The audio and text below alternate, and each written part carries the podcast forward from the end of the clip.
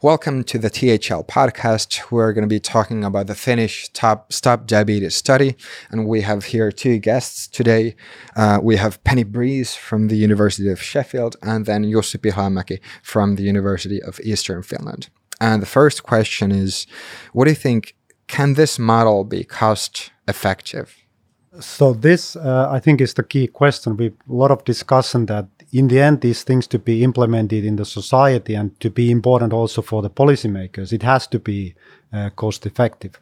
Um, we've done a lot of work on uh, cost effectiveness in the UK setting for diabetes prevention interventions.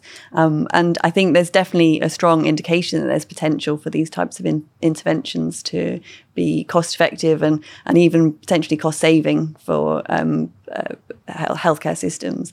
Um, especially in this case where the interventions are sort of working at different levels and um, sort of uh, minimizing the cost side for, by providing the interventions digitally and and um, sort of uh, at a population based intervention style. Yeah. And the second question is, uh, what are the limitations of these kinds of um, health interventions? Yeah, this is uh, the other critical thing, which was actually we thought about uh, the lot when we were planning the whole thing, and also based on the previous scientific and, and, societal experience. So the big limitations usually in this kind of approaches are that we cannot reach the people we should reach. So the people who are kind of more at risk tend not to be the most active participants. The other potential limitations are uh, that people are not adhering to what we are providing them with. So I would say that in this particular case, in the stop diabetes uh, intervention, we were very good actually reaching individuals at risk. Uh, with a high percentage of at risk individuals reached. Uh, the limitations that come out, not really surprising, but that do come out there, is that it's still very hard to provide all the people at risk and even those to willing to participate to provide them with uh, efficient interventions. And especially the one limitation is that people would like to have something which is personalized. And, and in this case, we are not really exactly there. With the data we have, we can now, in the future, provide more personalized interventions. But in the Stop Diabetes study, it was not really fully personalized. Yeah, I think I agree. And um, I think the key question is always who are who are the people who are most likely to benefit from the intervention, not just who are the most at risk. Um, and and the more studies like this that can uh, sort of look um, in depth and uh, at the types of people who are benefiting most will be really useful.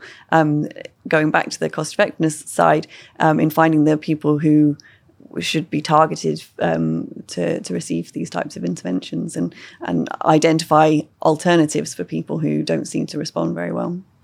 So, can I just add here because I think this is a very important topic. So, we tend to think that the thing we are actually stratifying people to target groups is, is based on the risk. But, but Penny is here bringing up the very important aspect, which is that we should also be able to stratify people based on who benefits or who actually picks up whatever action it is we are providing them with.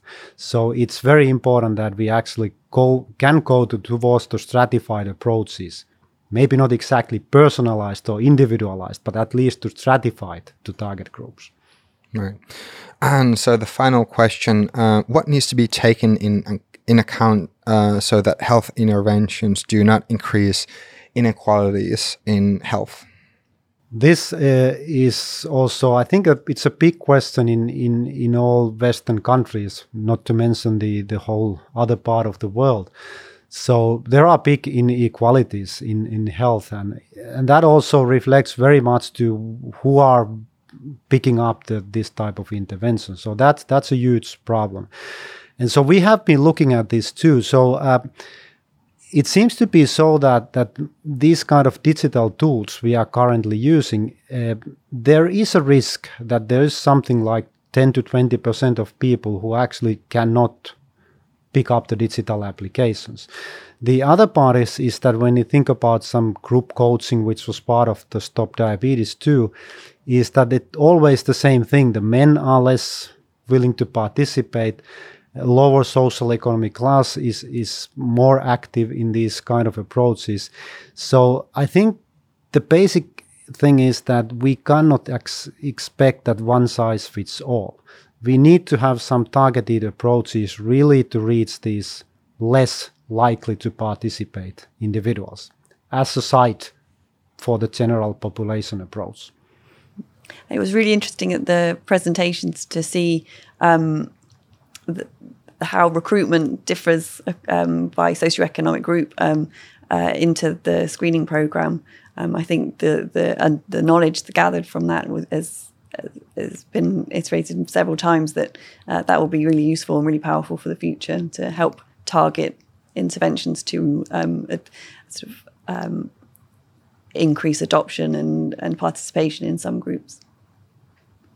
Can okay. I have can I have a final word yeah, here? Sure, absolutely. so the re- important final message is here that type 2 diabetes can be prevented.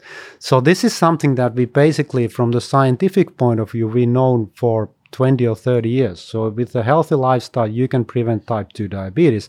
I think the message here is that you can also prevent type 2 diabetes in the society, not just in science. But we just have to take in, uh, in consideration these things we have been discussing now. Okay. Well, thank you for our listeners and thank you for our guests, and we'll see you next time. Thank you. Thank you.